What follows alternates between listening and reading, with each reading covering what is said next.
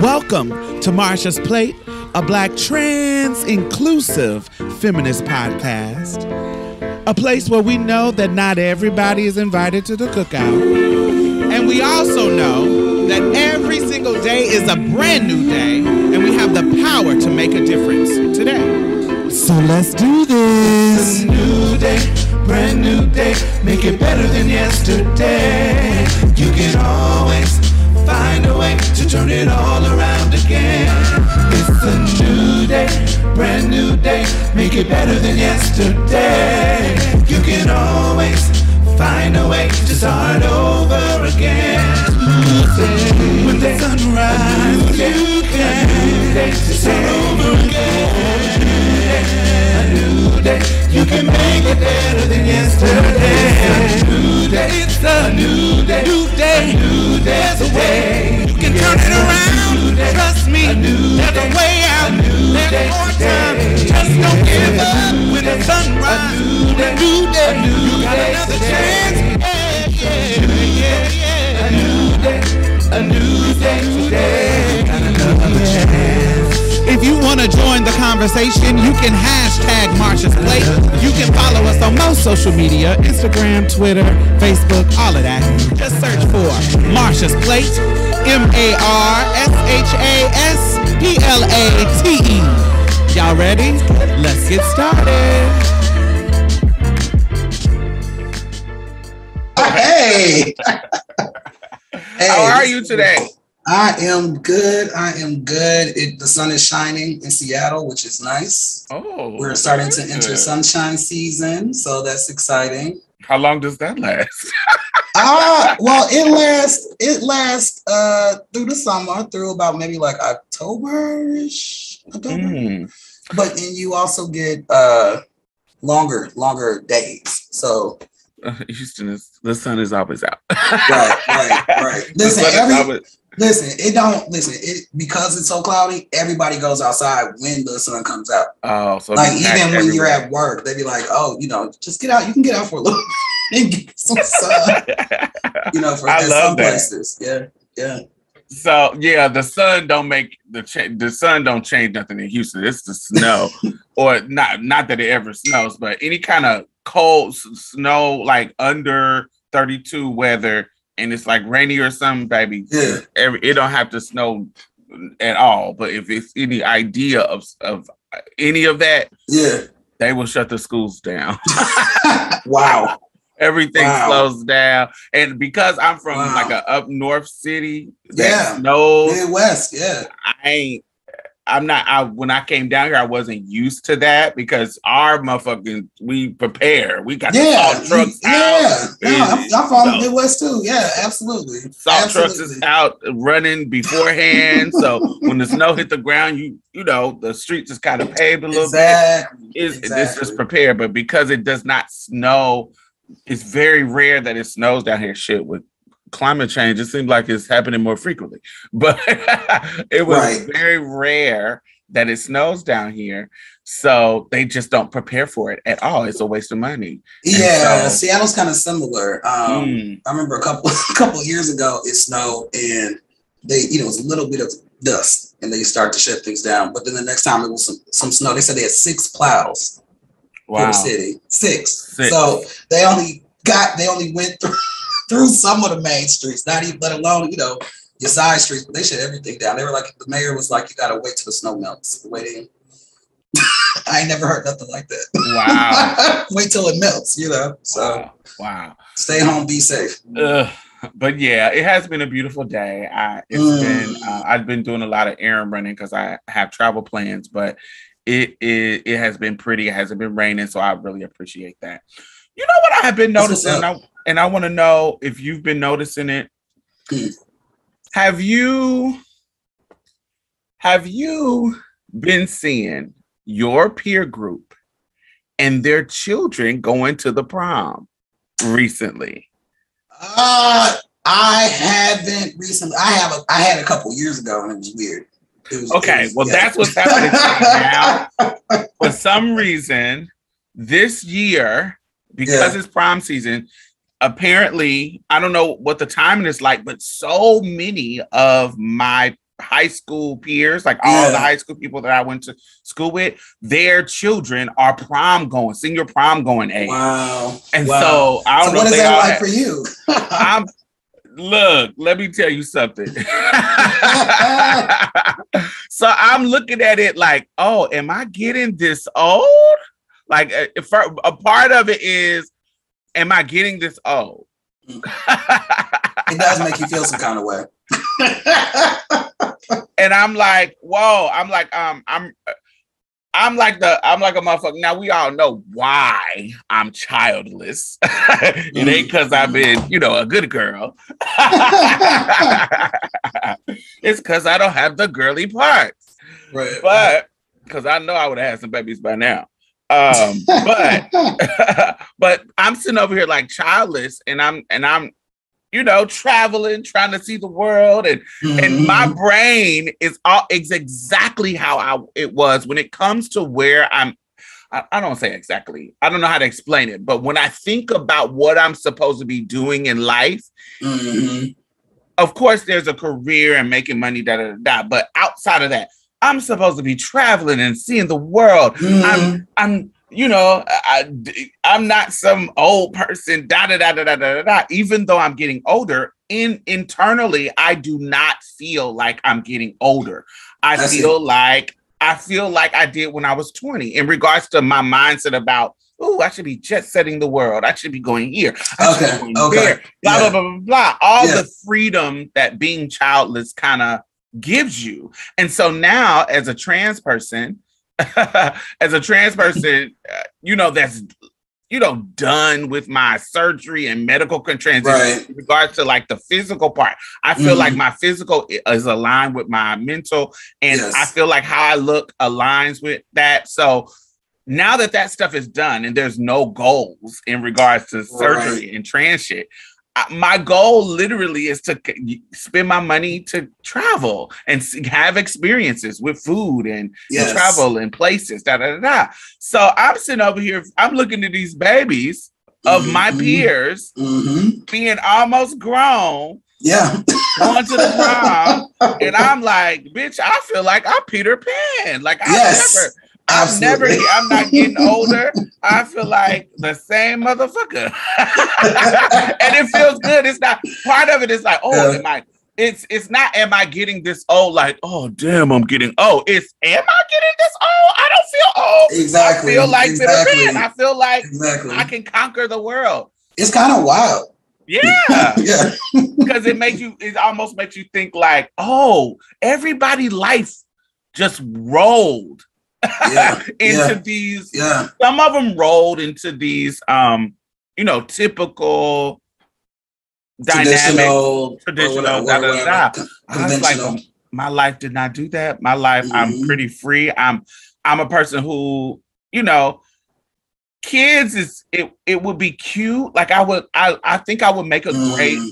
parent i do Mhm. think i would make a great I, parent I, I. I mean, not like that either, but yeah. but That's a if it doesn't happen, it I mean, doesn't you've already happen. Been, you've already parented too, so like you've That already too, yeah. you know. so for me, it it's not something that I'm like, oh my god, I want to. I'm just pressured to have a child and da da da da. Right. Um, and also it might be different if I was um AFAB when there is a a biological a social- clock, a social and, and like a lot, a lot of social pressure too social pressure, and there's a time that stuff. it's the opportunity stops. Mhm. and so for Mhm. me, I'm like, ooh, like so. I guess that's another thing too. If honey, I could be old, uh, you know, and probably make some babies. But yeah, in, in yeah. that regard, uh, I just don't feel the pressure. I don't feel the need. It would be nice, like if I if I got in a relationship with a trans guy, and you know, and or a cis woman, and we and Mhm. and it was amazing and magical, and we did our thing, da da da da. Mhm. Um, but I don't really see that happening in my future, so it Mhm. probably just will not happen yeah. but it's not something that is a, a pressure for me. So I'm like, Right. so I don't really think about it. I'll be like, oh God, that's beautiful, but I'm really out here living like I was in my 20s, and it feels like it Now, Yeah. you know, my body has changed, Yeah. but but as far as mentally and socially, I do feel the exact same as I did in Listen, my 20s. that's that's one of the I would say like that's the perks uh, of being the perks trans. of being perks of being trans, perks for, for a lot of queer folks, right? A lot of trans folks. That's the perks. Like, you know, um, yeah, I feel you. When I dated this straight woman for the first time, um, you know, that was actually a thing that came up because I was like, actually, most of my friends don't have kids. We kick it. We stay at each other's house if we need to. like, like, I'm used to hanging out with people that I could potentially fuck, so that's not a thing. Like, you know, because that ain't what she's used to. You know what I'm Wow. saying? So with grown adults who got the luxury, who don't have children, who aren't tied to shit, but Yeah. themselves. You know what Yeah. I'm saying? Like, Freedom! Freedom! okay. It is it is a perk. and I and I and this and, and seeing the babies in their ugly gowns and in their some of them pretty, but in Oh. their ghetto fashion, their ghetto prom Yes. fashions, yeah. really seeing, really seeing it, really, really pointing it out. It, it was something I'm like, God, y'all are really out here Yeah. with whole ass families Listen. and grown adult kids. A lot of the folks that I saw in prom, their kids, I'm seeing my friends, their kids are going to college, they're graduating high school. Like it's it's pretty wild. And it's it's, it's like Yeah. like I look at my last 20 years. I'm like not doing that. I wouldn't do Not- none of that. right. Raising nobody's child. You know. now Yeah, it's beautiful that- to see though. that of course makes me feel old, but also makes me feel like, oh my God, I, I dodged that bullet in my life where I'm Okay. not- I'm not, you know, stuck down because of children. Right. You know, and some and some people value that. They value, you know, that kind of family um things. But you know, I'm a person that because of the life that I grew up in, I didn't get that freedom. I didn't get that freedom. I had to be a parent at 20, 20, 21, Right. 22 and throughout my 20s. So I didn't get, I couldn't really, you know, I was traveling the hoe to survive, but I wasn't Right. For the experience. I was traveling to um Mm. money. And so, but another thing that in that same kind of vein that made me feel like, oh, I am getting old. Yeah. what was that? so the, the girl, you know, everybody had that. Well, I don't want to say everybody, but I know at my school, and I'm pretty sure you did since you was in Milwaukee. Uh, At my school, e- there was every high school had that girl that got pregnant. There, every high school had that girl that got pregnant in early. Like freshman And- year. Yeah. Yeah, or you know, somewhere around Yeah, there. So yeah, the girl that got pregnant it was funny because when she got pregnant, everybody was like, "Oh, you about to this gonna ruin your life. Your grades is gonna go down." And da da da da. Miss Thing said, "Yeah, right." Uh, they were trying to convince her to get an abortion. She was like, "Yeah, right. I'm not getting no abortion. I'm and none of that shit that y'all saying is true. And everything she said she was gonna do, she did it. She graduated. Not only That's did she graduate, have her baby and graduate, she graduated with, with honors. Through. Exactly. Exactly. She said because Exactly. at the end of the day, this is what it is, and I have a good mama, and my mama's gonna support me.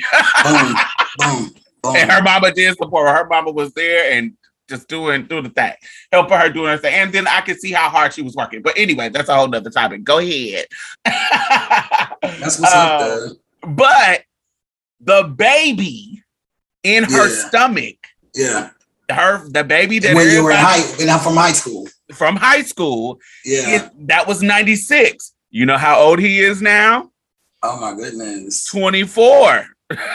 and so when I went to when I went to um when I went back home, when I went back home to Indianapolis, her baby that was in her stomach is a grown man now and slid in my DMs. Wow. Now that. if that Yeah. don't make you feel old, Yeah. Exactly. Exactly. Yeah. That'll do it right there. of course he asked me how old I was, and I said I'm four, I'm 40. And he was like, he was like, You from Indianapolis? How he was like, How long you been gone? You know, we having these normal conversations, or we're on Yeah. I think we're on POF. And he was like, Uh-huh. How long you been gone from Indy? And I told him, and he was like, Oh, what high school did you go to? And I told him the high school. He was like, You probably Yeah. went to school with my mom. And I was like, What's your mama name? And he said her name. I was like, What? You are her baby that she was pregnant in high school with. Wow. Wow. And he was like, Yeah. My mama had me when she was 16, 15. And I was like, Oh my God, this is crazy. Honey, he sent me pictures of that dick. It was big and grown too. But but I was gone. I, I had to leave, so I couldn't have him. I would have had him though, because he was fine as shit. that happened in 2020 when I was home for my mom's um my mom's little um I'm saying her little funeral, but but uh my mom's services that we had to get together. But there's a Mhm. lot of situations that I have been seeing that makes me feel like okay, you're getting of age. Even have you seen the um this documentary about Abercrombie and Fitch Mm-mm. on Netflix? So Uh-uh. there's this there's this whole like expose kind of documentary of Abercrombie's racism and like Oh, the yeah. history and how they were picking people based on race, based on being ugly, based on Mhm. um if you're ugly or or cute and you get what I'm saying? And then the scandals, the sexual scandals of the artist that was behind the pictures, the famous pictures that he was taking. Right. Um, Yeah. and then you know the CEO was a gay, excuse me, was a gay man. Abercrombie and Fish, man, that was a time. Right. So Mhm. that make if if they're doing callbacks to an era that I grew up in, I'm like, oh shit. yeah, yeah. Is this is this I mean, how the yeah. uh, the boomers felt when they was talking about Woodstock and shit? I'll be 40 this year. I'm I'm right there. I- you know, right there.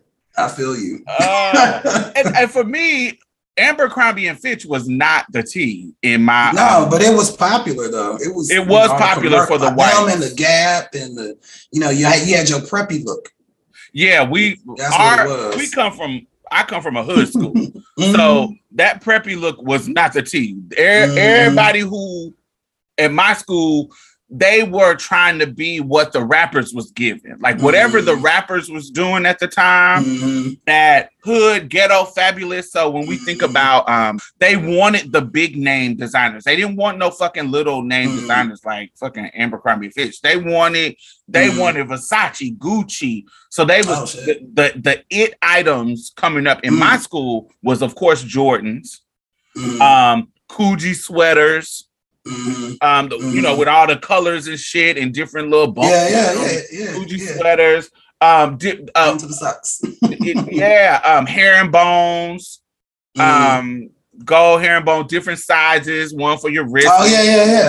Oh yeah. Oh yeah. Um, oh yeah. It was Oh, yeah. not Amber. Our, our we were Yeah. not into no fucking Abercrombie. That was Mhm. not the it Mhm. fucking shit. Maybe Mhm. because we were in a poor district or whatever, and so that was for the elite. But we didn't. I mean, we didn't abs- hear listen, talking about Listen, I I went to a citywide school, and so and it was in the hood, but most of the it was predominantly it probably was still predominantly black, but it was it was diverse. Maybe it was anyway, but it was pretty diverse because we had folks, white folks from the suburbs, black folks, Asian folks, uh, Latino, everybody was there. And it was arts focused, so it wasn't. You didn't really have sports. You really didn't have like the the typical social kind of dynamics that you have in high school.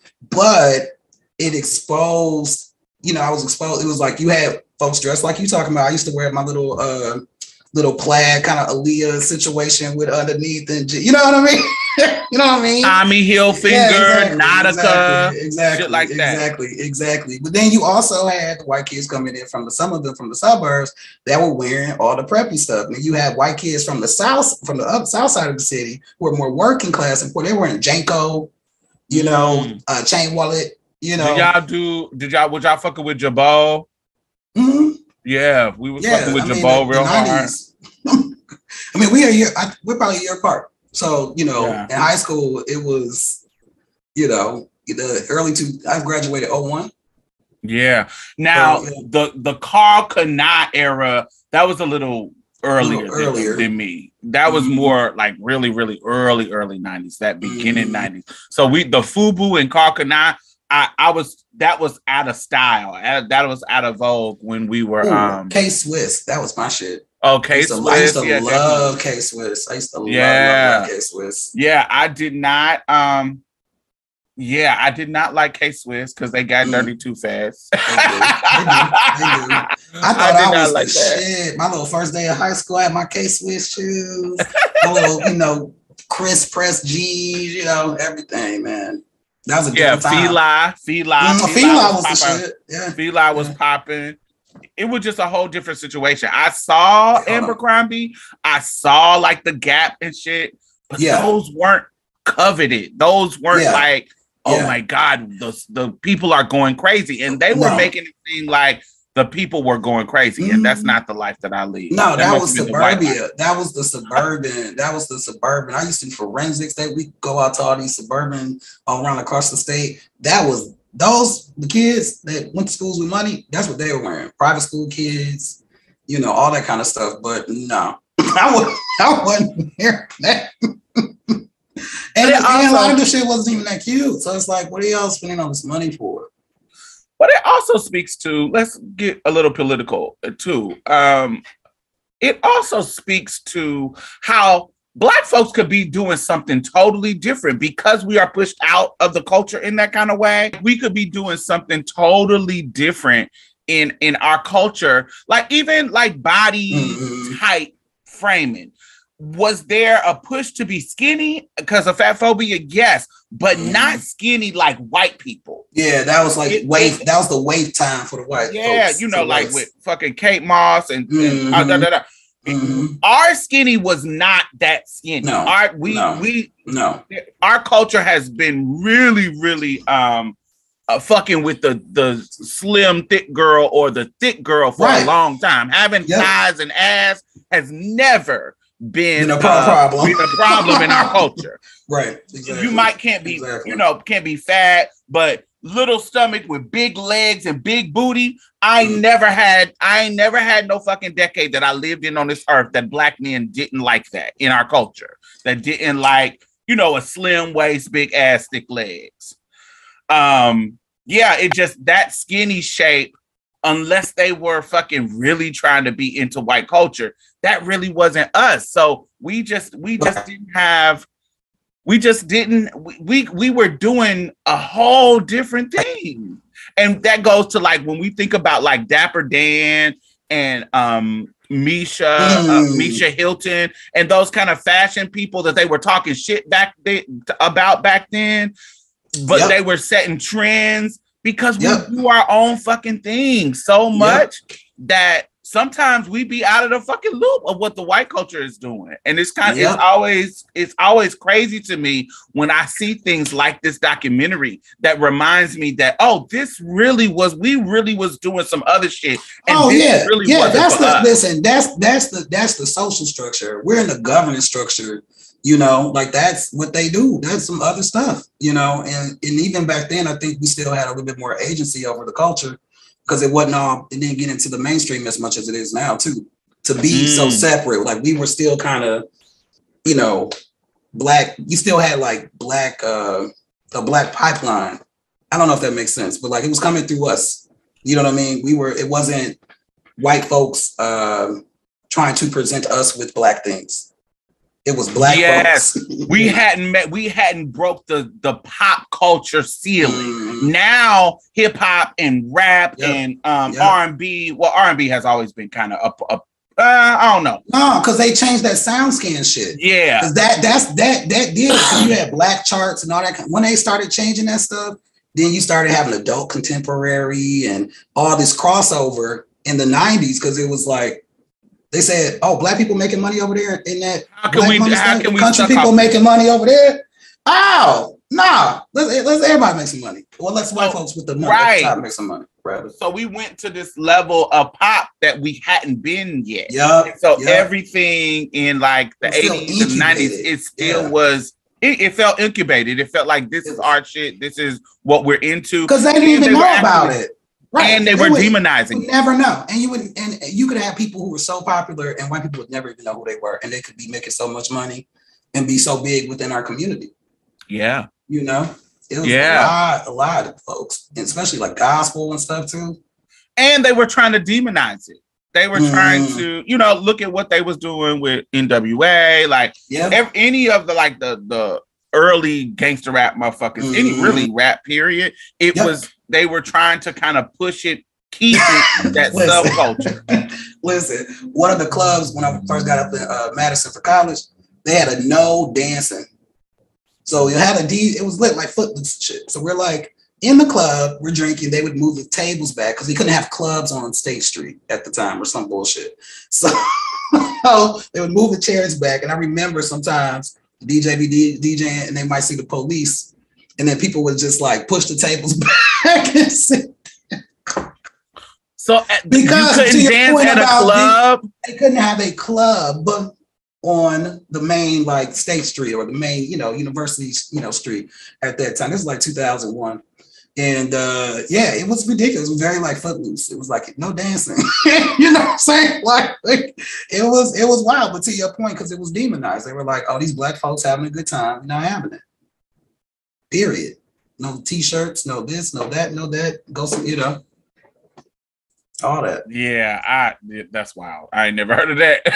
well, you know, that's that's Madison, Wisconsin. yeah.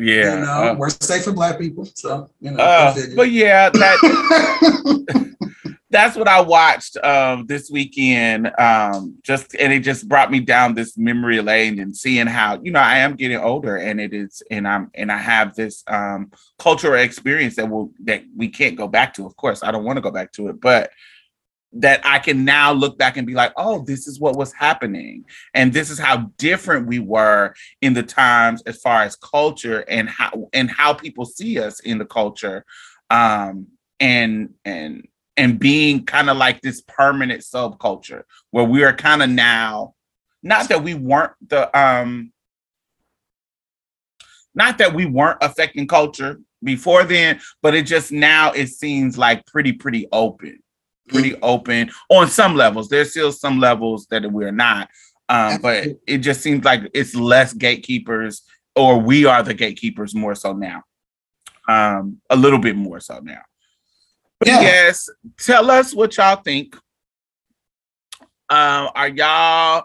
What are some things that y'all look back on that are just kind of different now as y'all have grown Mm. up? Um, if you are, uh, you know, if you're a young person, expect this. yeah, it's gonna come. it's gonna come. coming. Yeah, It's, it's, gonna, gonna come. come. You know, it's gonna come. And, and, another part of it too is when you start to say it's like sometimes okay, younger people say stuff you can't keep up. That's one thing. But when you say stuff and they're like, "What are you talking about?" That's also No reference. Yeah, they're like, "Oh, back in the olden times, I didn't know." That In the 1900s. right, exactly, exactly, exactly. What is a 2012? What is a 2012? What do you mean? 2024, 2022, 20, you know? Yeah. just, so yeah, yeah. hashtag Marsha's Plate and tell Yeah, let us hashtag know. Marsha's Plate and let us know what you think.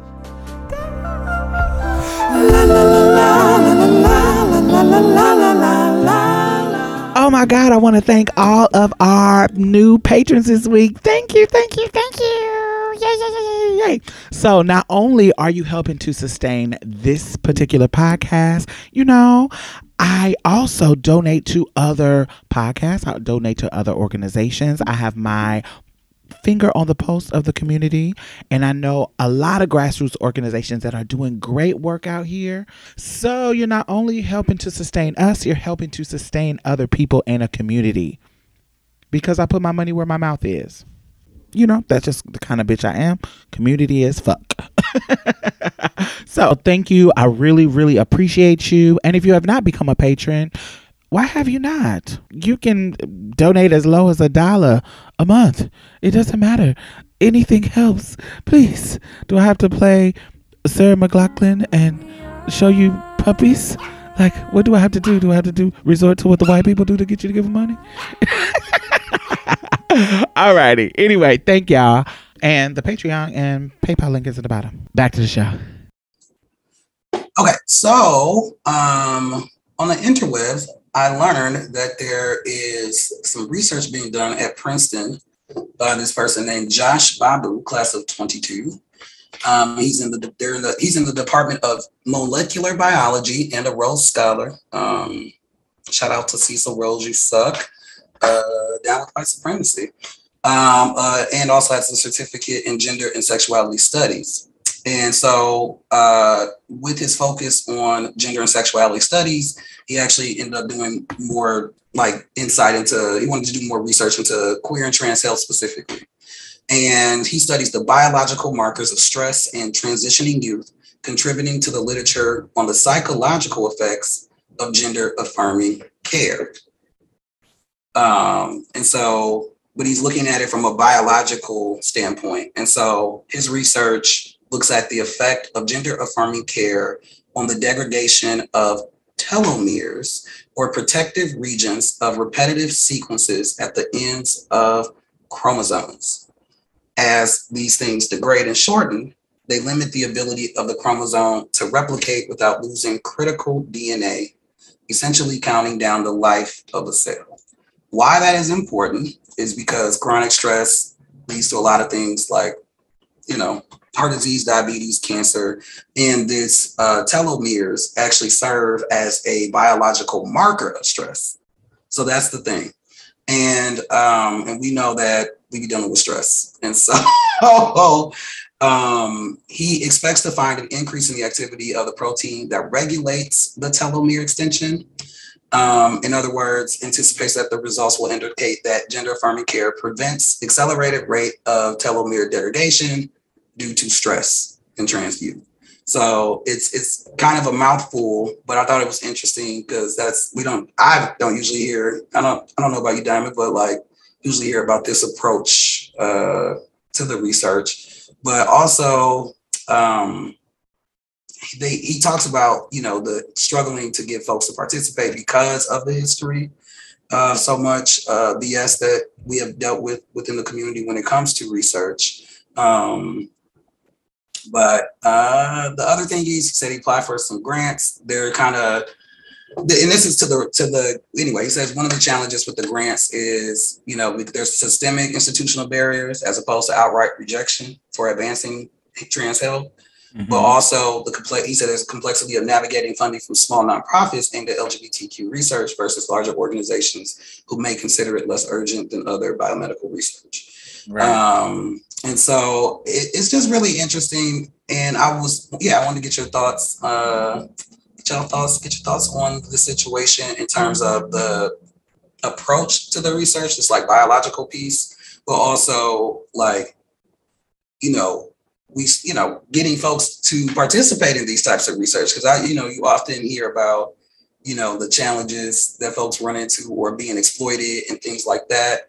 Um, I've definitely seen a lot of research around psychological stuff, um, asking for participation, and but not so much this biological situation too. So those were like the two things that kind of stood out for me that I wanted to get your thoughts on today. Like the biological piece, but then more so like, you know, what do you think about people even engaging to be participants? I mean, this is particularly with trans youth, but you know, to if these are things that can move things forward for our community and there's like new folks who are approaching it with more integrity right and for the better outcome for the community um, and approaching us with dignity right and the way they need to you know what are your thoughts? Yeah you know?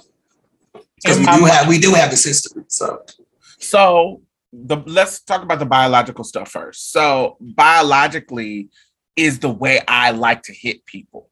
Like mm-hmm. when it when people how people attack us is mm-hmm. is usually the the gotcha moment they think that they oh you're gonna always be a male. Even if you the tone of people talking. Yes. remember last week we, we talked about um you know last week we talked about the trans woman getting the cis woman pregnant in the penitentiary in the, in the jail yes yes yes and and if you listen to how cis um um non-affirming people talked about that case it's like a C that they gonna mm-hmm. always be a nigga mm-hmm. that's still a mm-hmm. male that's still da da da da da da da it's always this this anchor in biology when most of them don't have a, a, a past the eighth grade have no right have no have no right right you know, they didn't even study biology outside of high school um, and then when they went to college they just took a biology ca- biology class that uh, honey they kind of Right. just skirted through all that kind of stuff. If they really don't care about biology or they don't know enough about the actual research in Mhm. trans people and in um you know autosomal abnormalities all those kind of things that I love to pop them with. Like I, I'm like, oh, but did you know this? Like I love when they say it's only an X and a Y and a or an XX. That's just not true. That's not the facts of biology. Exactly. There are exactly. many nuances and gray areas when we talk about um when we talk about genes and and Mhm. and this biological biological it's called um um the biological nature of transness and then you know and and there's there's a focus in psychology that is called the biopsychology where it is the biological nature of psychology like what you know when we talk about the studies of the synapses and all these Mhm. things that um, affect our brain are the physical structure of- of our brain and how it thinks and how it um, deals with stress and and um, and uh, you know just whatever emotions and da da da da da da.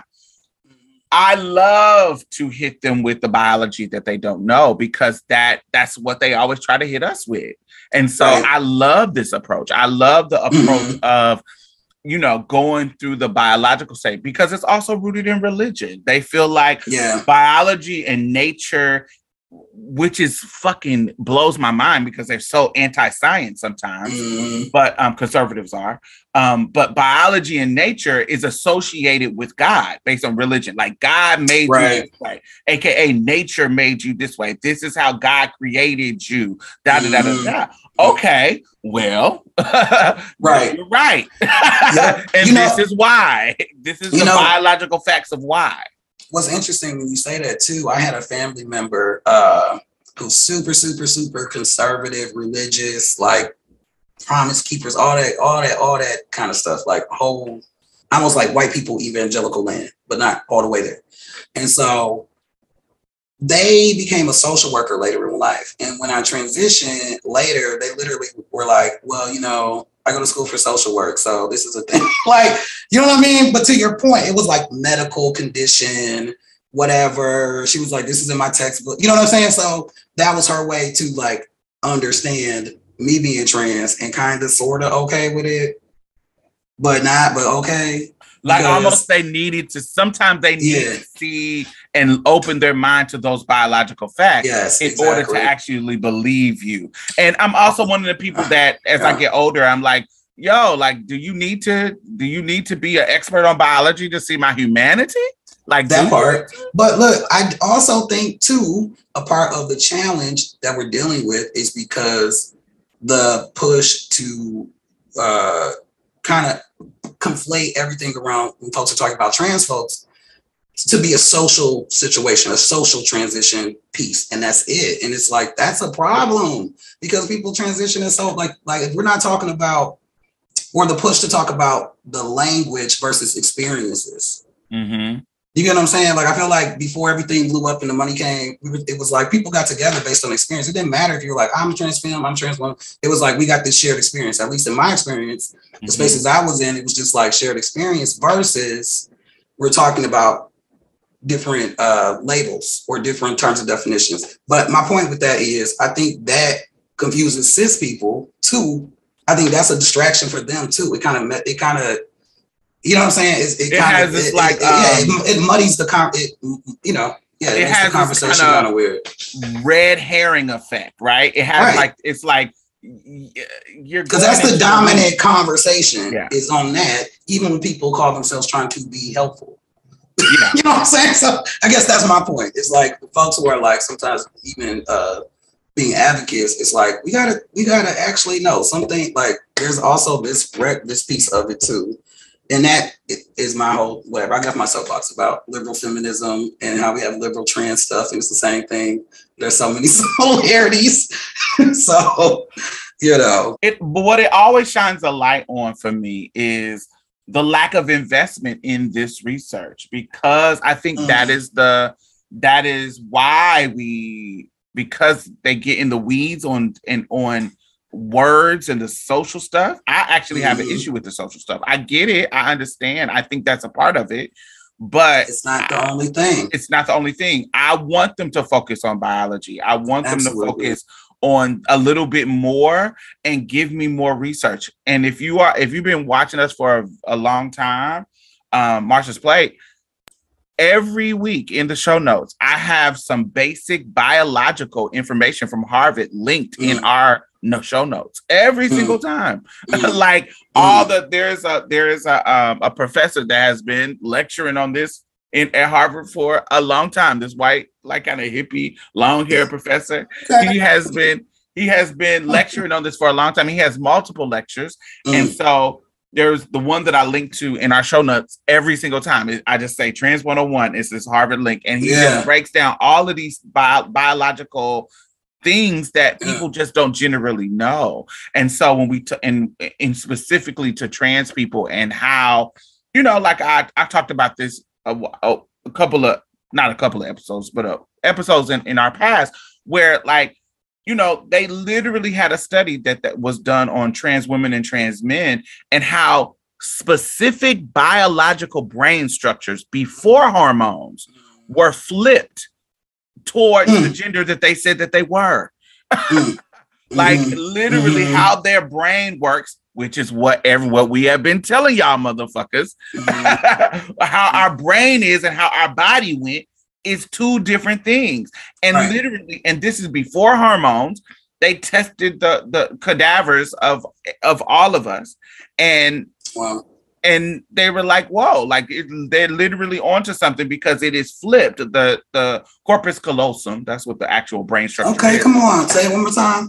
corpus callosum callosum Corpus callosum. corpus callosum i think Okay, that's come how you on, say it. corpus callosum. All right. so it is actually flipped so okay. in tra- in in um trans men is flipped towards is their brain the actual structure is flipped in a way that's like a male's uh, uh Mm. cisgender males and then in trans women our corpus callosum is flipped in a way that is like cisgender women and Mhm. so this is this is You know- is one of the few things listen, listen, and that and one of the reasons I whatever, whatever. I maleness, yes, I I succinctly feel connected to that. That's why I, I did the things I did medically. Socially, man, no, for me, right? And that's so and, that, and that and that's why I have an issue with the way that these conversations are happening now today because it's it conflates a lot of things. It's like you you know, and it it, it, it it's the, the conversation gets weird. I'm from an era of trans umbrella, trans umbrella, fuck a detail, trans umbrella. If I didn't get specific, I'm trans. Fuck all the extra shit. Not saying you should not be affirmed to uh, identify how you want to identify. Let me be clear. But what I am saying is it is frustrating because, like I said, if we're putting more emphasis on labels versus experiences, people not getting what the fuck they need in their day to day. right And we're not prioritizing that. And usually that conversation is not about us or people who are poor. that conversation is really about people who want to maintain white supremacy, maintain colon, you know, colonial imperialism, maintain capitalism, maintain all this shit and look different. And not be Yeah. bothered. it's like that ain't about me. That ain't about you. That ain't about folks. Aunt- Auntie Jerome. That ain't about Auntie Jerome who is like, what the fuck does non-binary mean? That ain't about, you know what I'm saying? Like, you know, you know, we talk about the differences between sexual orientation and gender identity. Another really, really one on one concept that I really want people to understand that really brings a lot of nuances to me is the conflation of man, male, and female. woman. Exactly. exactly. you- Folks done. I'm like, when all of a sudden we said sex and gender was the same thing. Sex and gender is not the same thing. Right. That's why I, as a woman, can say Right. I identify as a woman, but I don't feel like a female. Right. I don't identify with Right. being a female. Right. I, if I thought that I was a female, I would feel delusional. I know that based on my genetics, based on my private parts, based on all the things that I know about my biological body, I know that I was born on the male side of the spectrum. Period. like, period. Mhm. But as I have explained to my doctors, therapists, and everybody explained to me, um, my brain went in another direction. And so, how do I navigate this world? what you are seeing is the culmination and the answer to that question.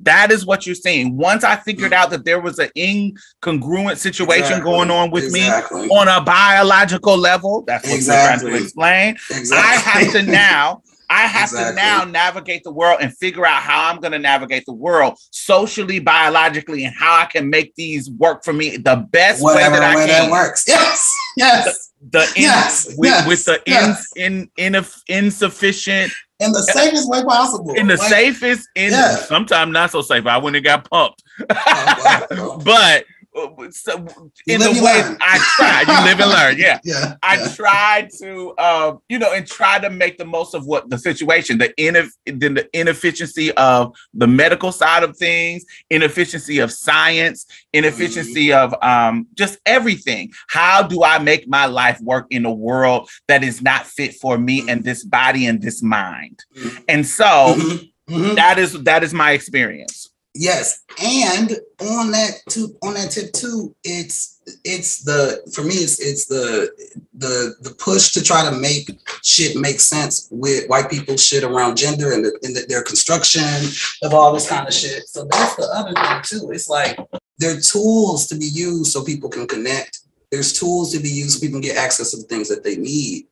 You know, not to be people weren't weaponizing the identity as a trans person 10, 15 years ago. So that's why I'm just like, this is some other shit. That kind of shit, that kind of behavior, rather, is some other shit. And so to maintain the structure and the systems of folks at the top and white folks so they can do what they got to do. But um And I know sometimes when people listen, we all this bullshit is connected. We we we have said that to you. We have Yeah. said that to you, and other people have said that to you. But when we say white people's bullshit around gender, what we are talking about, um, there it's is not a book- organic. It's not organic to people that grow up in different cultures and communities. Exactly. There was a time in this country, particularly, but it it- it's a global thing. But in this country, that only white women had access to a certain type of womanhood, to Right. womanhood. Period. Shit, only white women Oh. could be raped. Only type. Of, you get what I'm saying? real, a- yeah. you to be. You are the. It's a certain thing about their propriety, their their um their The chaste. cult their- of the cult, the cult of true womanhood. That's yeah, the, right. They are the one of Yeah. the great books is um um by what's her name? Uh, it's called reconstruct deconstructing womanhood um, or re or reconstructing womanhood. I can't remember exactly. But um it's by her name is carby c-a-r-b-y i want to give y'all the information so i don't have to um so i don't um so y'all can read it because i want to to be It- it's kind of like why are you looking for that? It's kind of like what I mentioned before around like coming out when I got to college, and it was like, here's a pamphlet on what it means to come out, and I immediately was like, this is not applicable. like some of this shit is, but also the the um, the value assumptions around the response. I guess is what I'm getting at too. It's like, oh, if your family doesn't respond like this, they're like, fuck you. No, actually, you know what I'm saying? Like, that might work. This is the generic ink version of that. You know? Yeah. So the book is called Reconstructing Womanhood: The Emergence of the Afro-American Woman um, by Hazel V. Carby, and Mm. that's a, it's a really really good book. Um, and, and and what they what they and this this is not the only book that does this, but what they lay out is how the rules and the law and the social structure of the land was based on a white supremacist ideal of what manhood looked like, what womanhood looked like. So I want you to think about when you are talking about, um, like say, as far as a father, if you are, or let's say mother, um, it's mother, you, mother and father can work. Um, but say if if the idea is as a mother, you uh, to be considered a great mother, you had to be nurturing and able to take care of your children without fiercely and milk them, uh, do all the things that you're supposed to do. In our history, there was a time when we could not keep our children because motherfuckers was taking taking them away. Mm. Motherfuckers was we didn't own them. I mean, we were didn't have any rights breastfeeding white. We were breastfeeding white women's children. Right. And, and if you were able to have your children, you may have had some milk left for your own damn child. Right. So we couldn't even do the things that mother that we now consider this is what mothers do. Absolutely. Um, we couldn't take care of them by law, by social structure, by everything. Fathers, um, the if to be a good father, you have to be able to provide for your children and your family. If if the social structure doesn't allow you to get a fucking job, doesn't allow you to work, doesn't allow you to do anything, or it's to hustle you like when they were sharecropping, where all your money was still going to benefit the the Yeah. um the I mean- farmer, Mhm. the white farmer, then you can't take care of your family. So you can't live up to the ideals of fatherhood. And so Mhm. all of these things were rooted in a white supremacist puritanical idea. Mhm. And that so wasn't that- accessible for most white people either. It was literally just Facts. the folks that had that, that had money, you know, the criminals that founded this settler colony. You know, Yes. So which which why it is ironic a lot of times when people when black people in particularly try to invalidate us for these silly ass reasons, invalidate our womanhood for these silly ass reasons when this is literally part of the history of the country. You weren't even in womanhood at one Right. point. right. You weren't even in manhood at one point. Yeah, you had to fight to be Last time I checked, the sign said, "I am a man." Yeah, you were uh. considered something a ca- like cattle. So Mhm. you weren't even in manhood. So I you mean, should still. understand it. So, Amen. like, still, like they plan ahead, you know. Yeah. So yeah, absolutely. I mean, that and and I guess I, I also want to be clear too. It's just like, you know, I personally I found my I found myself over the years having to like do uh, uh not aerobics. What is it? Acrobatics uh-huh. to try to make my shit make sense in the structure that people are talking about. Then it's like that's a waste of my energy, right? It's like I'm not gonna do that. I'm gonna with this when I need to for whatever. But uh, but yeah, it's, it, it, I guess I just want to be clear about that too. I don't want to folks to think I was trying to be dismissive of folks' identity. No, or or the or the terms or the definitions or the labels that people use. Like people don't even use zir and all that kind of stuff that was being used when I was younger, right? Like people don't even use those those those pronouns anymore, right? So it's like you know, uh, and with that getting older, you see that things come and go, and so the so to like nail the shit to the wall when this shit's probably not even going to be in the conversation ten years from now, I guess also is like part of my frustration. But I just want to be clear.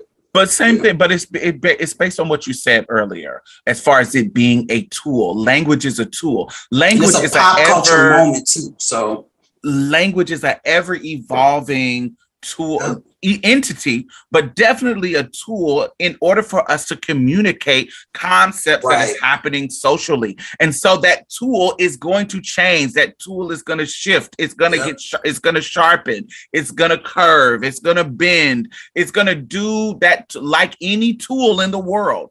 Every shovel doesn't look the same we need different type of Exactly, shovels to do different type of things every hammer doesn't look the same we need different type of tools to do different type of things and Absolutely. at language as a tool yes there's going to be times when we need a more sharp pointed long defined tool for something specific but you get what i'm saying It's a tool. It's a tool. It's a it's a It's it's, a change. tool. And anytime we get into a, a situation where anyone is is uh I don't care how you what you identify, not race, no, no matter what, like gender, sexuality, no matter what.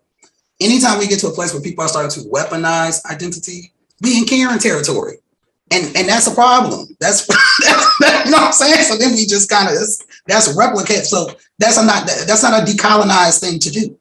let's talk a little bit about um you know why we are not trusting of um you know why we're not trusting of research we have we're always at the we are always at the whim of these gatekeepers. We are always at the whim of um finances to help fund finances to help the research but we don't know what they're going to use for it. We use it for we don't we how they're going to exploit us, how much how much money they're going to make off the information uh, with writing grants and and trying to get services that they're going to um money funding to do services that they're going to push us out of if we black. you know, Right. it's, it's so many things that happens to where we like yo, we don't we don't really trust you motherfuckers in regards to the medical field. And Right. and compound that with the cisgendered non-trans history of the medical field that we learn about as black people we just so happen to be trans we know Right. how history works when it comes to not trusting you motherfuckers and not trusting research and researchers and schools and doctors Exactly. da da da Yeah, yeah, yeah. There's receipts everywhere. we're used to that we're used to navigating it. It's something that we have to navigate because we don't want to be exploited or used or mistreated. And so, you know, when you come to us, you got to come to us correct. Do you, do you do you think as more and more LGBTQIA etc. folks be, are becoming professionals, becoming doctors, becoming uh, therapists, becoming psychiatrists, and all that kind of stuff? Do you think that there's going to be a shift in openness to participate, or you think folks are still going to think? You know what I mean? I guess. Absolutely. I think yes, it's going to be a shift because there's going to be some people that care. But it but then that also makes us vulnerable too because because of the history. We right, know and how can be exploited too. we know how just not give a coons are. Exactly. We know how exactly. coons are that don't really give a fuck about blackness. Exactly. So a, a Exactly. person um being having a black face don't necessarily mean we can trust the motherfucker. Yeah, Yeah, kinfolk, all- not scared. Exactly. So even that, we know the history of how these look at them up. I we were I oh, what's his name? Oh, homie, the, the football player which one? in, in Georgia running for Senate. Uh, what's his name? Oh child, I don't know. What? Uh, uh, he older. Uh, anyway, but he's running for the Senate. He just, you know, I was gonna bring up since we have base uh, since we have all um since we t- since we already talked about Abercrombie and Finch in that documentary. Herschel Walker. That's Oh, who it is. Yeah, yeah. Anyway, Yeah, but no. speaking of Cooney, but yeah, speaking they're- of Cooney, they brought in a black dude to help their company with diversity inclusion. And while there was some changes afterwards, he they, they there was a scene in particularly in the documentary where he had came into this meeting where people were trying to the public was trying to hold them accountable. And they had a, a person who had started like this little movement against them was in the meeting. And he had the dude the person who was the protester had to remind him you are the only nigga at this table. Damn. dude like you come in here talking about the changes that has been made when literally at this table you have brought your people the, your executives and you the only nigga here the nigga that was brought in for diversity and inclusion yeah. ain't nobody above you change yeah, yeah, yeah. and yeah, so it was yeah. you need to Yeah, watch it it's, wild, it's yeah. so good You said need it's on watch it. Netflix? it's so good it's on netflix it is so good and oh, so that shit, you the only how, long, how, how long was he there too? At that point, he was there for a while and they were Yeah, asking him, wow. baby, and they were asking him questions, and I was like, nigga, like you, like you, you, yes, of course, some things changed on the lower level. Right. Or y'all that fuck was that Amber Crombie that had that fucked up uh with the little baby on the front and it was like a monkey or with a monkey or some shit. Was it them? I don't think it was. No, that wasn't them. That was H and M or some shit. Some same That was H&M, One of I think. Yeah, Same. Yeah. The mall suburban. Yes, Stuff from the 90s. Yeah. very yeah. that.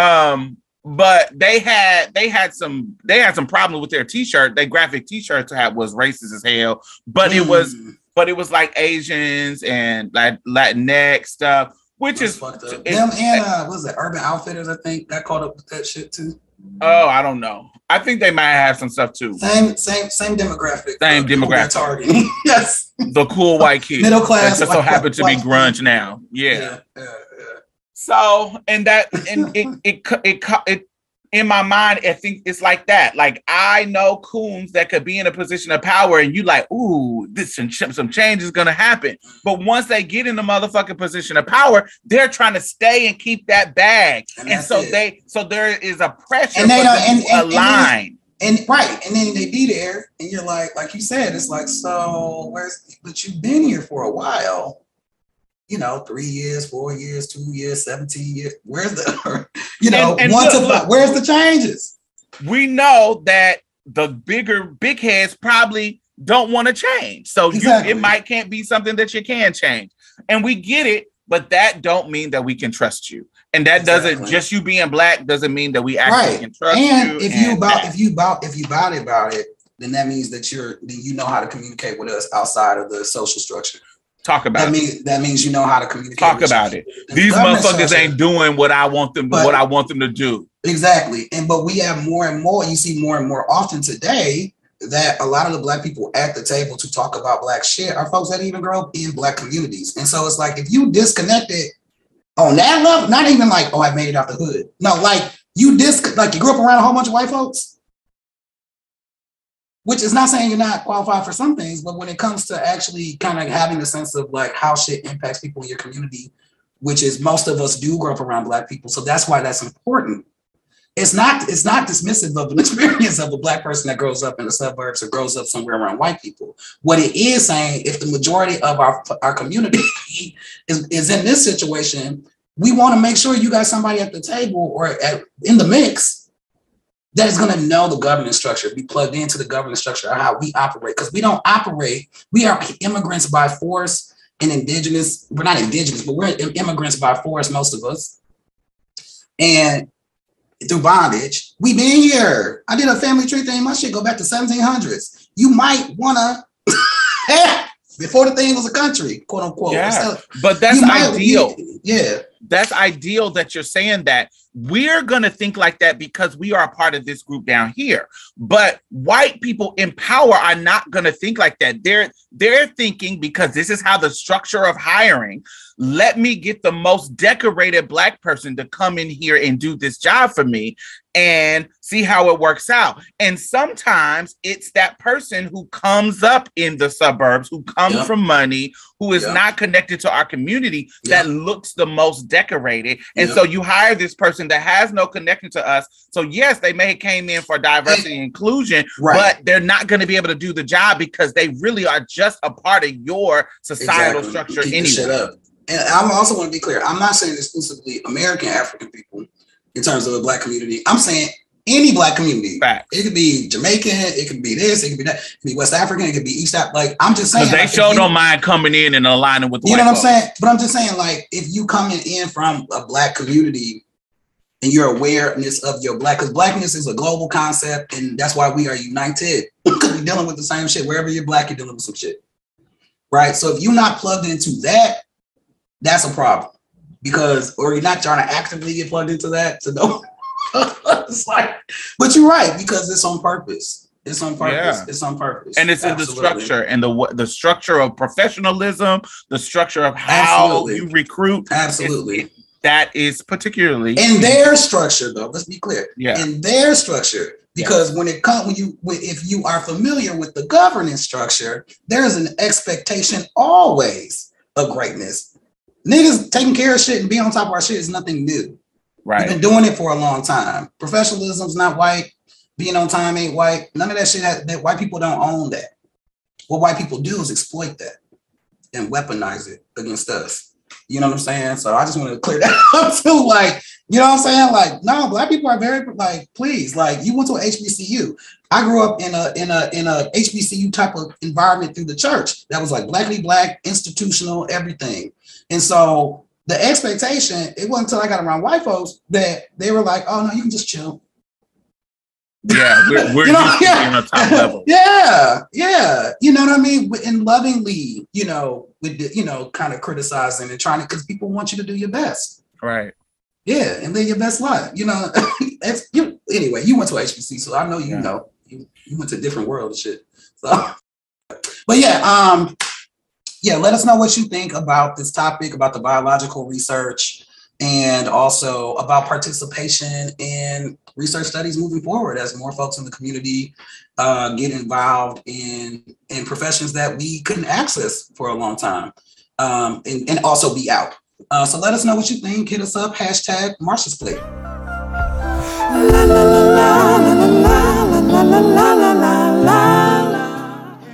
So I want to talk about Zaya Wade. We didn't get to talk about it last week because we had so much to talk about, but Yeah. I want to talk about Zaya. Zaya.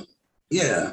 So Zaya recently had did a little cute little photo shoot with her whole family, and her little teen boyfriend Boo was thing. included in the her little thing was included in the pictures. Mhm. Mhm. And the internet went wild as they do about Zaya. Al- always, no matter what. and you know, I, th- one of the things that I saw was um, I don't care. They will do it while misgendering her. I don't Oh, care. wh- I don't care what he does. I don't care what he does, but he shouldn't be kissing nobody at that age. I wouldn't want my child kissing nobody. How, at how that old is she?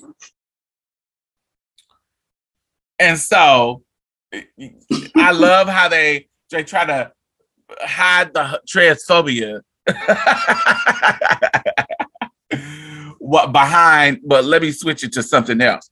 But I, I find it quite interesting because in my mind I'm looking at it and I'm like, this is in this is in public, clearly a family function in front of everybody. Clearly, they know about this person. If if the person was invited to the photo shoot, clearly this is a. First of all, clearly Zaya Wade has people that are supporting her and actually in her life asking her questions. Adults. Yeah. Adults who Right. are leading her in the right direction. Like Mhm. literally, they got her whole page on lock. You can't even comment on her stuff. They got Yeah. they literally Yeah. are protecting this baby. Yeah. As they should. And so as as parents should.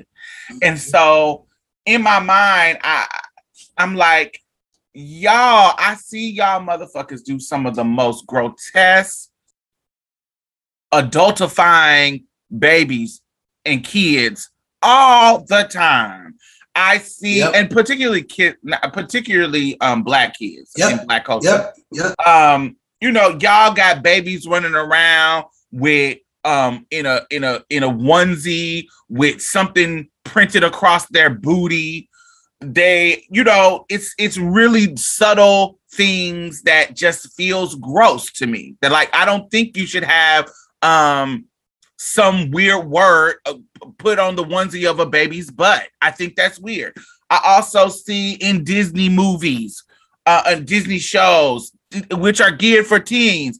Do I Yeah. see them having sex? No, but I see them kissing all the time. Little Oh, yeah? romantic kissing, like, oh, we on our first day, or we're sitting on the porch talking and they might kiss. And I've seen it definitely now, but I saw this growing up. We had Wonder Years. We Yeah. had so many Doogie um Doogie Howser. We had so many teenage stories that had kissing, uh, all this kind of stuff. And Doug. Doug, yeah, Come on, Doug and Patty oh, even fucking um Rugrats, they had Oh yeah. moment Yeah. and and sexualities. Who was um who didn't um Angelica have a crush on somebody? Mm. Somebody I can't remember, but anyway, th- th- it's always it's never sex, of course, but there's Right. always an intimacy or, or Yeah. romantic interest of somebody in the in the conversation. And so it just it and y'all have no issues with these things. right And so I, it's, it's quite interesting that till today. till Zaya that y'all have an issue. And so Mm. yeah, I just want to ask you what what have been your experience with this Zaya Wade and her boo. And her boo is a trans boy, which I think, think is so Aw, cute. That's adorable. Um, so I want to I want to know what you thought, what you think about the response. Yeah, I mean, I, I've seen people be extra on the interwebs. Um, I haven't, I haven't followed it too closely, but she looks excited. She looks happy. She's having a good time. Um, I did recently see something about uh, Magic Johnson and his wife have been like helpful. Apparently, have like talked to them about their experiences with EJ.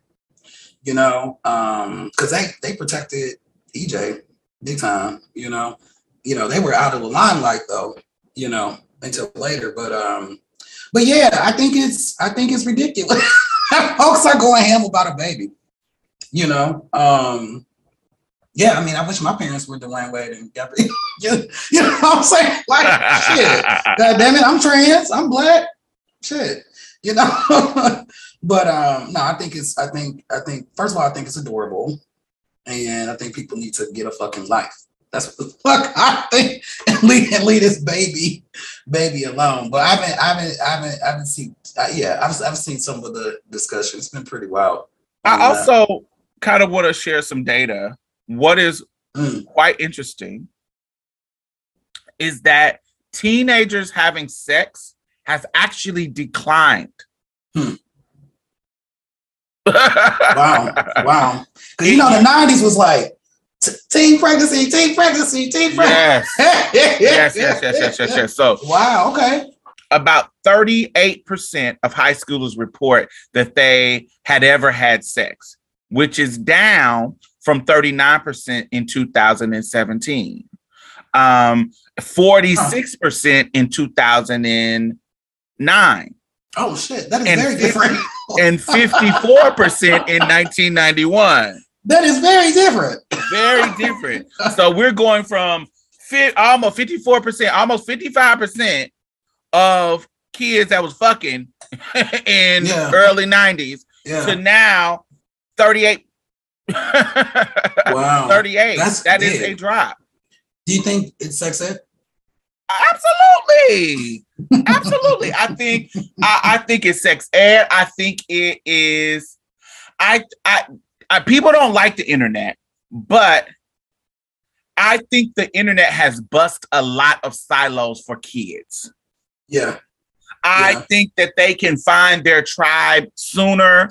They can find Yes, great informed conversation. They're not just stuck in high school with no connection to nobody, with Yeah. only the cool kids being the narrative of what they should be doing and what they should not be doing. They literally can be connected to a whole culture of people over in Asia, a whole culture of people, all uh, some other city, and you know, be totally engulfed in in um in in some new informed information and social norms that and they can embrace I, I think the pressure i don't want to say it's fully gone i don't think it's gone but i think the pressure of having sex is different now i Mm. think if a Mhm. person I, I don't see kids shaming virgins i don't see in the same like, Yeah. like even in the boys like i don't Yeah. see Yeah. um I don't see kids shaming virgins in that kind of way that I saw when I was younger. Like, oh, not saying that it doesn't exist at all,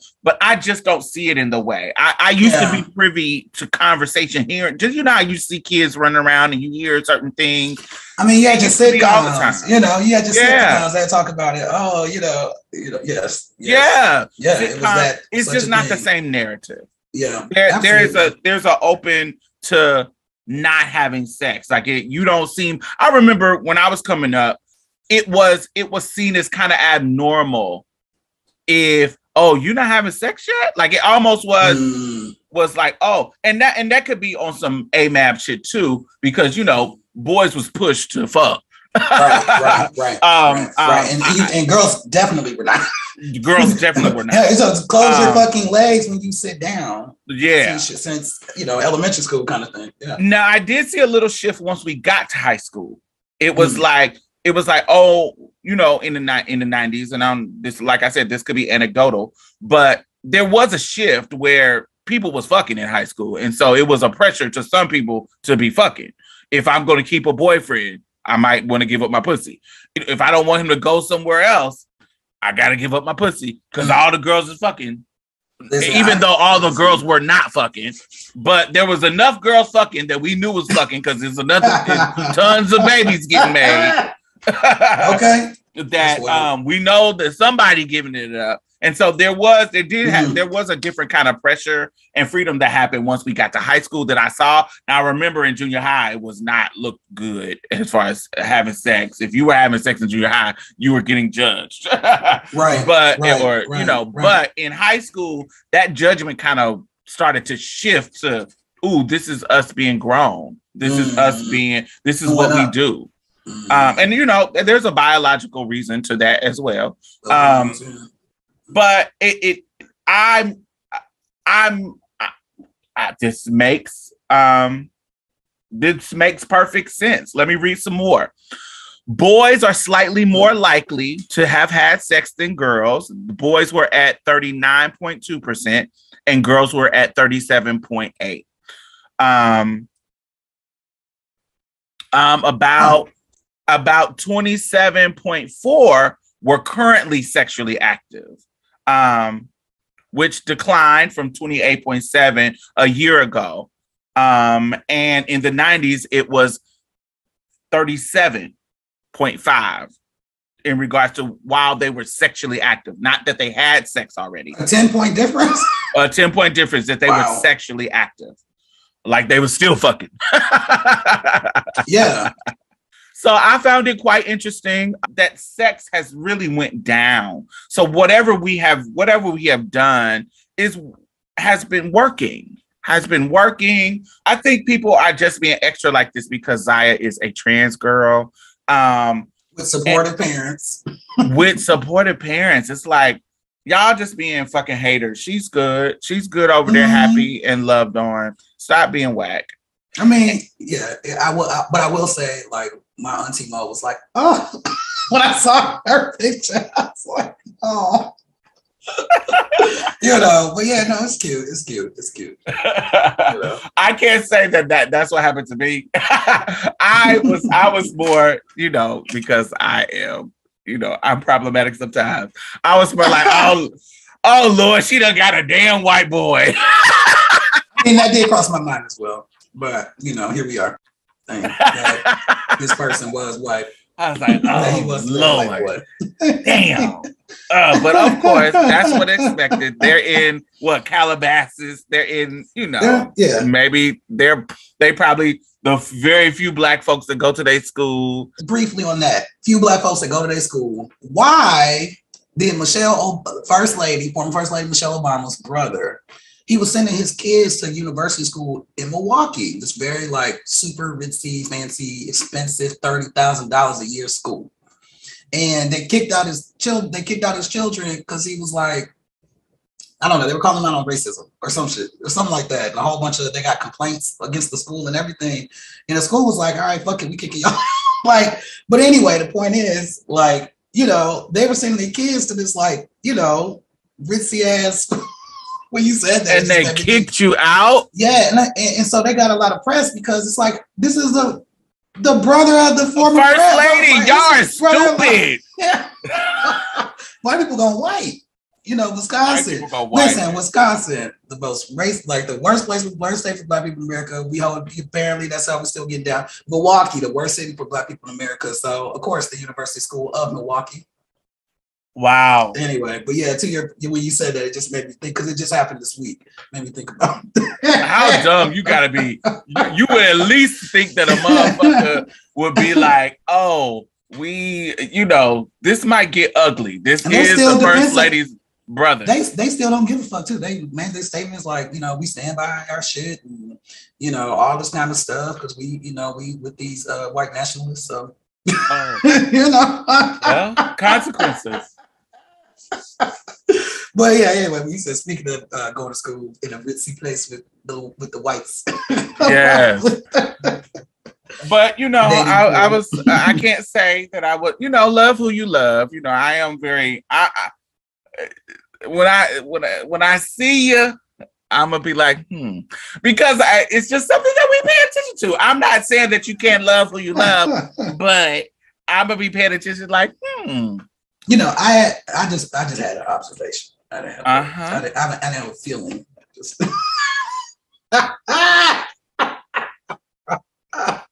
You know, love love who Love you is love. love. Yeah, love, love is love.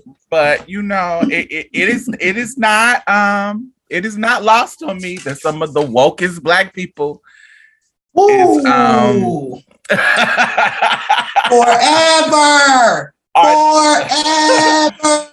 Are not Negro with the biggest mane of dreadlocks has an ivory Nubian queen. You know what I mean? Yes, yes. I am not. It is not lost on me that some of our biggest, um, you know, speakers and talking to Black culture are not, um, you know, are not with their own, and you know that is okay. It is. But it, it- but I'm paying attention. I'm paying attention. Uh, I'm paying it ex and don't let me get on the queer ones because honey, you gotta pay attention. You pay attention. It's This- a lot of This is that an not. unapologetically, not even unapologetic. We ain't gotta say all that. This is a black ass show. So like keeping it fucking 100. Yes, you're gonna say, hey, that's interesting. I mean, that's cool. Do you? But you know, You know. Clarence Thomas. Uh-huh. You know, his, that's his second wife though. That's a king. that's a king of that. I don't mean, even know his first wife was. His first wife is somebody was talking to me about his son. They were like, his son is fine as hell. And I was like, what? And then they were like, his first wife was black. and they shot me. I was like, what? and he's like, yeah, yeah, yeah. Um, I don't even know. Let about me look her Clarence up. Tom- Clarence, Clarence Thomas. Thomas's first wife. According to some information, Was she barely? Is she? Kathy Ambush. Look up Jamal Adeen Thomas, his son, who he named Jamal Adeen Thomas. Clarence Thomas got a son named Jamal. Sit with that for a second. I would've You know what I mean? I would have never thought Tom. You know what I mean? There's they're acting like this is him. That's not him. Now he's Yeah. fine, but that's Yeah. not him. I feel like that's an actor. This is him. Oh, I got sent the, the catfish picture. Yeah. Clearly, I'm like, they said that was fine. That ain't fine. Yeah, he looked just like him. He's just light. And that's but yeah, he just light skinned. Oh, that's not good. I mean, Not. Let me be quiet. Let me. That's not what I meant. I just. I didn't mean it like that. I guess my point is he's not the catfish person. Yeah, because he's fine. he look good. yeah, because this one, this one right here is fine. Yeah. But anyway, 'Cause that's definitely the photo I was sent. I said Clarence knew Thomas, his wife was black.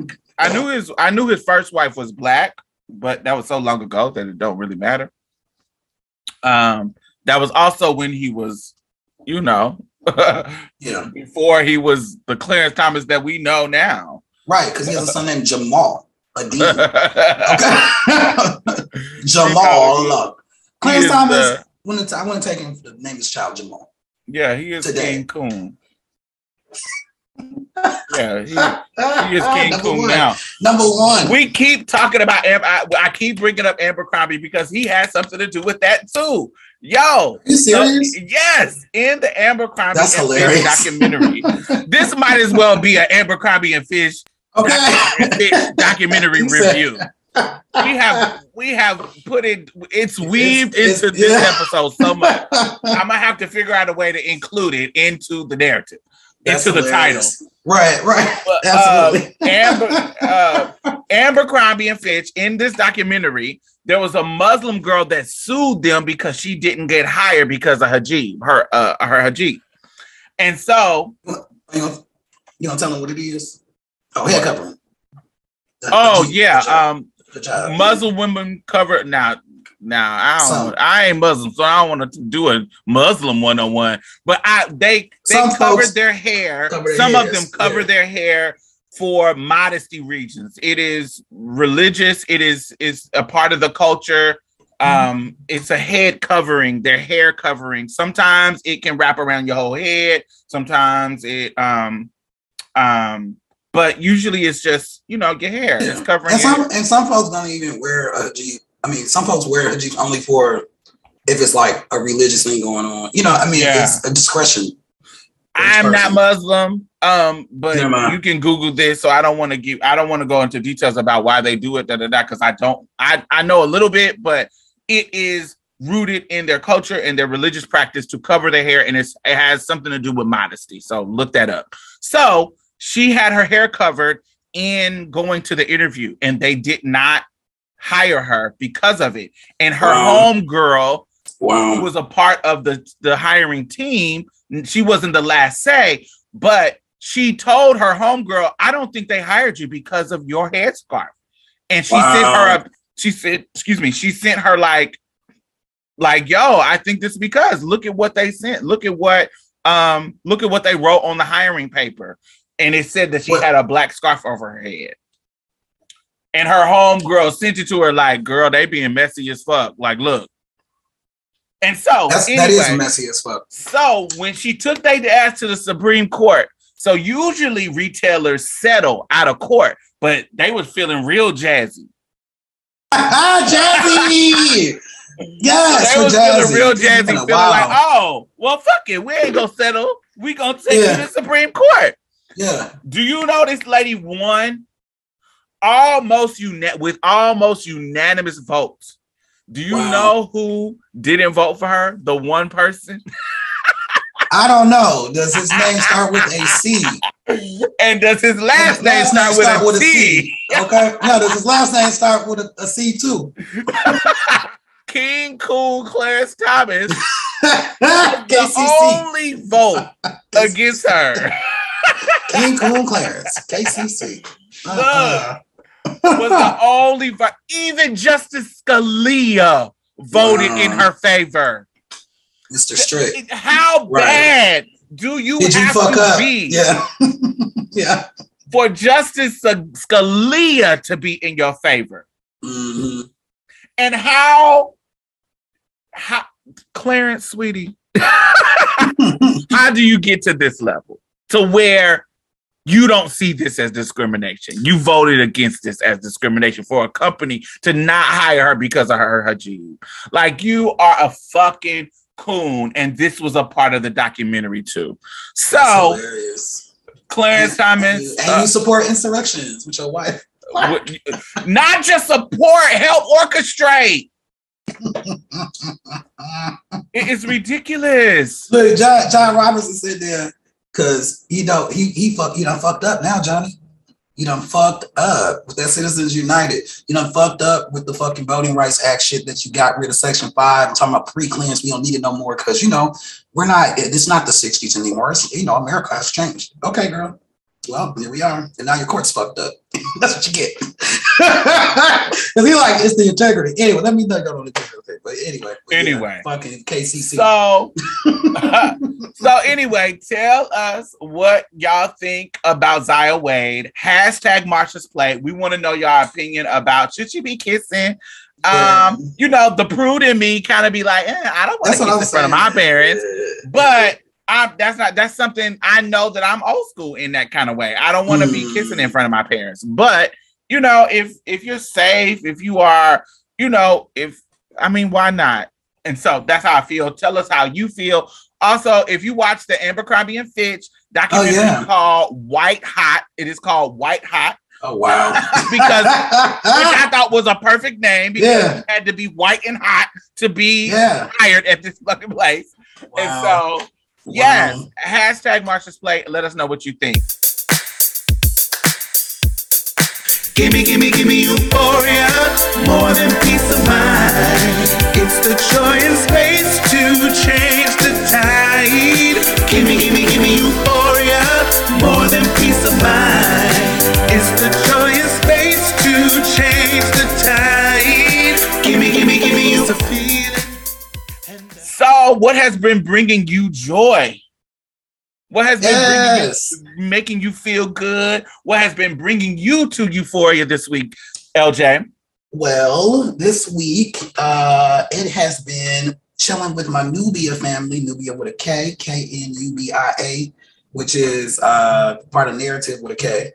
K N A R R A T I V E. They do. Uh, it's like a platform. It's just black folks talking about black folks stuff, um, and and trying to build um, community. There's all kinds of different pieces. It's like a social media platform kind of thing. And being in a space, and on Saturdays they do in class with Dr. Carr. Um, it's it's nerdy black, you know, nerdy black shit. And so um, like they talked about this weekend. Um, just all, anyway, they talk about all kinds of stuff, but it's, it's just nice to be in there. They kind of link history with the current affairs that we're dealing with, and I can nerd out in that space, and it brings me so much joy because it's an interactive space, and it's kind of uh, it's a community in many ways. Um, right now, uh, we doing we're reading Barracoon. Um, Neale Hurston put together uh, this book, uh, and so anyway, it's just nice to be in community with other black people that's nerding out on this kind of shit and history and you know black nerdy shit. So that's bringing me, me joy and, and, and, being in an interactive space uh, like that to nerd out on history and shit. So that's my euphoria. That's my joy. That's my euphoria this week. Mm, I bought Barracuda. Is it Barracuda? I thought it was Barracuda. Barracuda. Barracuda. So uh, I bought that, but I haven't finished reading it. I got distracted and I haven't finished reading it, and so it's on my shelf somewhere over here. And uh, they got everybody we reading the audiobook. So like but everybody uh, can get access. It's it's it's a community. It's it's it's like jailbreaking this whole system because oh, people that. not going to school. You know, people like why are you paying all this money for college? Why are you paying all this money for so it's families and, and uh, you know folks in their ages from you know young people all the way up to their 70s and stuff so um, it's just beautiful to see black folks get together. You know, we get together on Saturdays and uh, on Mondays for office hours. Um, so yeah, that's my. I love that. I love yeah. that. That's beautiful. Yeah. What about yourself? My euphoria this week. I don't know her name. God, I wish I knew her name. Um, I'm gonna have to ask her her name. So for the past month, I have been going to Walmart because it is the store that is closest to me, and I know they are the devil, but like Amazon, sometimes they are a little bit is. convenient. Sometimes they're a little bit more convenient than other places. For some reason, every single time I go in there, I find an item that is something wrong with it. Like it's something wrong with the scan code. It's something wrong with the it. It doesn't pull up in the system. Like it oh, just really? yeah. Like it's something. I'll I, you know how you have your whole big shit on the fucking um on the conveyor oh, belt. Yeah. And and and so their rule is they can't sell you things that are not coming up in the system. So these right wow. here. So you see these scrunchies? Yeah, these yeah, scrunchies. basic yeah. ass scrunchies. Yeah. So I guess they hadn't either put these in the system. So she tried to scan them and they didn't work. So she had to throw those. So I couldn't. So they won't let me buy them. But I really needed these. And so um, so it was a it. What happens? It stops the line and they got to go get the yeah, manager. And I'm yeah, like, uh-uh. yeah, so like usually, so usually I'm like, uh-uh, um, take just take it off. I'll we'll figure out. I don't want people waiting in line for me because I get anxiety about that. And so um I don't want people waiting in line. So just scan up what you can scan, and I'll just take this over to the customer service, and they'll let me purchase it when they figure it out. Um, but get out, let me get out the line because it literally gives me anxiety because I know right. how I think when people hold up the line. It's annoying, it annoys me. And so, and so the manager at this store, she um she went so the the first thing that that so this this was the first thing the goody um hair scrunchies. Then i was trying to get fabric. So i i got this big bulk of fabric that i was going to use in my decorating projects that i have going on in my house. And um the and what you're supposed to do is measure it out and bring it up there. But nobody was measured out and the clerk back there is supposed to give you a little print off to be able to tell you how much it costs. But nobody was back there. And so I just brought the bulk up to the register and they was like, oh, we can't scan this and it's not telling us how to do oh, it. Wow. All this kind of stuff. So I'm like, oh my God. So I go to so I go to the customer service. I tell her to um to ring up the rest of my stuff and I go to customer service. So I have this very awkward moment that most of us can um can attest to where there is a problem and the rules that they have to fix it does not fix the problem so mm. the lady over there keep telling me you need to go back there in fabrics and tell them to scan you to scout to measure those yards so we can know how to scan it. But what but she's not listening to me and I'm trying to tell her there's nobody back there. To do it, right? exactly. I know what you're t- I know you're just giving me the normal response, but I'm telling you it is and I've been back there for 30 minutes. and there's nobody back there. So either I need y'all to get somebody to go back there to do it, or or here. figure please. it out. Yeah. But I'm I'm surrounded. We're at Walmart, so I'm surrounded by people, and I don't want to look like the ghetto black girl. And so I am being super super cautious with my words. I said, Mhm. and so she keeps interrupting me when I'm trying to explain it to her, and I'm like, uh, I'm like, ma'am, I. I, I understand which, and I've worked retail, so I'm way more Right. understanding than Right. a lot of people. That part. Yeah. So I'm like, I ma'am, I I understand what you're telling me, and I don't want to seem like the difficult black woman. I'm just I'm trying to explain to you that there is nobody back there, and your manager has already talked to me and told me that she is going back there to figure it out. And so this is why I'm here. and she told Uh-huh. me to come here. And so she calms down. she comes down, and the manager comes back and she brings me over to a whole other register. She's being super, super nice. It's a black short, um, um, dark skinned black woman, beautiful. She she sits, she's she's bring me to, over to a register, literally open a register up for me because this is such a big ass, weird ass inconvenience. yeah. And so, and this was maybe like three, um, two or three weeks ago. She tries to figure it out and she can't figure it out. She was like, Look, I can figure this one out, which is another type of fabric. So let me charge you for this. And basically, she gave me the fabric that I wanted for like almost half its price because she Wow. couldn't figure it out. So I got a good, good deal on it or whatever. That's what's up. So, so remember, this happened to me on these goody scrunchies like a week before. That Yeah. happened with the fabric. Yeah. Today, Uh-uh. Okay. I go in there, she sees me walking past with my cart, and she's like, "You, Miss Diamond, you better not be coming in here picking out shit that don't work." She don't say, she yeah, don't say yeah. shit, but Yeah. her tone is giving that. That's and I start busting out laughing. I was like, "I'm gonna try." So I am buying an extra suitcase for my. I'm going on a trip, so I'm buying. I'm buying an extra suitcase because I need one. So I pick out when I go to the suitcase aisle. I'm like, yo, this suitcase is fucking. These are all drab and ugly. It's nothing but navy, black, navy, black, dark purple, hunter green, just super, super Yeah. dark shit. And I don't like my luggage to be dark. I like it to be bright and colorful. And so the brightest colorful one was this like um chartreuse and green, like really bright. It kind of it kind of ombre into this really bright yellow, like a it's green, like a chartreuse like yellow, chartreuse greeny yellow to this really bright yellow. And I was like, oh, this is fire. Let me get this one. I put it in my cart. Okay. Baby, I get to the fucking line and the lady tried to scan it and it's not scanning. Now, first of all, it's super early in the morning. And so none of the it's only one line that is open and it's the 20 items or less kind of line. and I don't have no 20 items. I got about 30. So, but nobody was in line.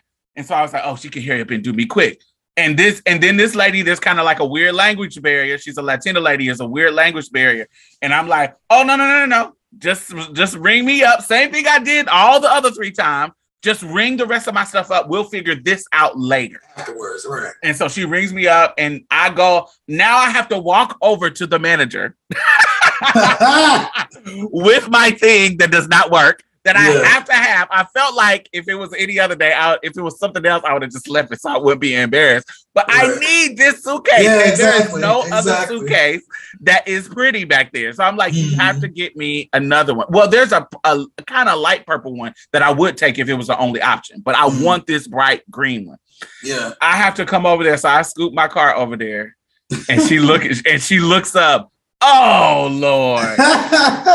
And I'm like, uh, I don't do this on purpose. This suitcase this suitcase is what I want, and there is no other ones back there.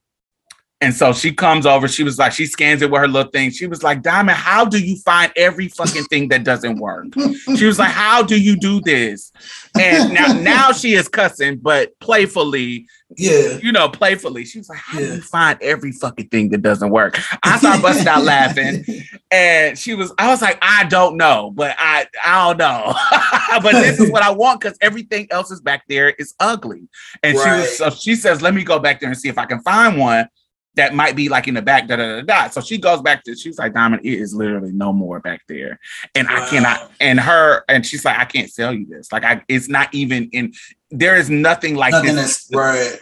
that I can because it's some kind of set that had when I opened up when she opened it up, it's some kind of set of suitcases. I thought it was one suitcase, but it's a whole three part set in there. And she Wow. says this is only sold on Walmart.com. It's not sold in stores, so it almost like it doesn't exist, and we can't sell it to you if it doesn't exist in Wow. the system.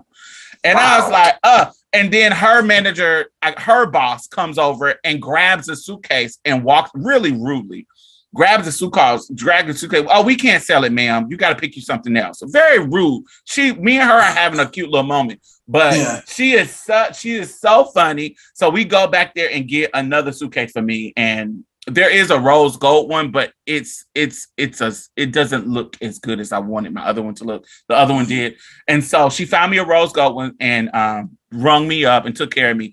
But she is my euphoria this week. She has every time I see her, she always have an upbeat personality. She's so sweet and so nice. She made every even though these moments is awkward, she was so funny and it just made me happy. She took care of me each and every time. And so, yeah, the lady, the manager at the Walmart on Dunvale in Houston is my euphoria this week. Aw. That's what's up though. That was really sweet.